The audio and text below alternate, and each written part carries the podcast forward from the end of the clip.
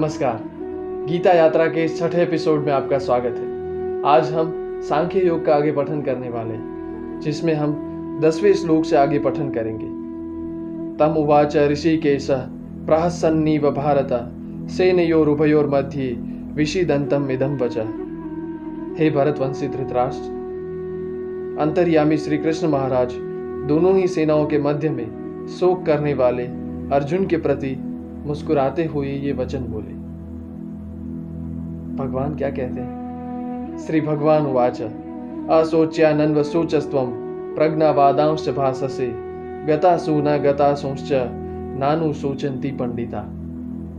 हे अर्जुन, जिनके लिए शोक करना योग्य नहीं, तुम उन बातों पर शोक कर रहे हो। तुम बातें ज्ञानी जैसी कर रहे हो, किंतु ज्ञानी व्यक्ति जिनके प्राण जा चुके हैं और जिनके प्राण नहीं गए, दोनों ही के लिए शोक नहीं करता पार्थ। किसी भी कार्य को न करने के अनेक तर्क हो सकते हैं, लेकिन उसे करने का केवल एक तर्क होता है, और वो भगवान ने अर्जुन को दिया। विषादग्रस्त होकर अर्जुन ने अनेक तर्क प्रस्तुत किए थे, लेकिन भगवान ने सबका खंडन कर दिया। उन्होंने कहा कि जिनके प्राण जा चुके हैं और जिनके प्राण नहीं गए दोनों ही के लिए ज्ञानी व्यक्ति शोक नहीं करता। क्योंकि नत्वे वाहम जातु नासम न तम ने में जनाधिपा, न चैवम न भविष्याम, सर्वे वयमतः परम। मैं किसी काल में नहीं था, ऐसा नहीं है। तुम भी किसी काल में नहीं थे, या राजा भी किसी काल में नहीं थे, ऐसा नहीं है। हम सब भूतकाल में थे। और ऐसा भी नहीं होगा कि हम आने वाले किसी भी काल में नहीं होंगे। देहिनोस्मिन यथा देहे कौमारम यो वनम जरा, तथा देहांतर प्राप्ति धीरस्तत्र न जैसे जीवात्मा को इस शरीर में बाल्यावस्था युवा अवस्था और वृद्धावस्था प्राप्त हुई है, वैसे ही शरीर के नाश के बाद, मृत्यु के बाद इस जीवात्मा को नया शरीर भी प्राप्त होगा। धैर्यवान व्यक्ति ऐसी बातों पर मोहित नहीं होते।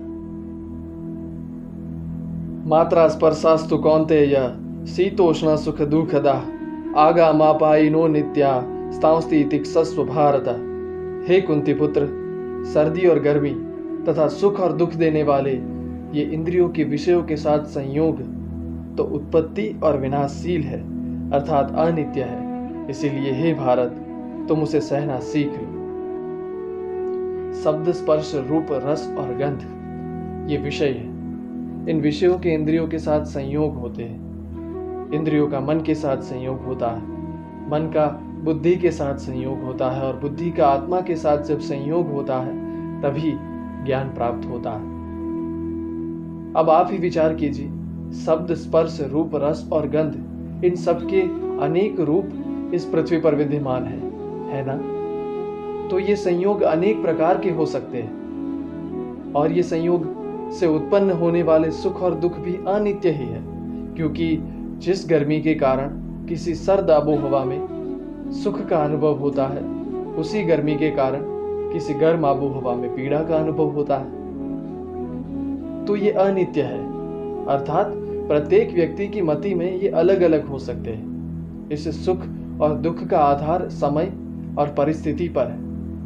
इस समय के आधार पर उत्पन्न होते हैं और समय के आधार पर ही नष्ट हो जाते हैं। ऐसी अनित्य वस्तु पर नित्य और सत्य की परीक्षा कैसे हो सकती है?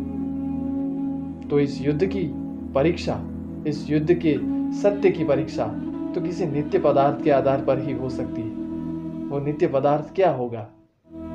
ये जानेंगे हम कल गीता यात्रा में। गीता यात्रा में आज के लिए बस इतना है। जुड़े रहे गीता यात्रा के साथ। सब्सक्राइब करें गौरव संस्थान।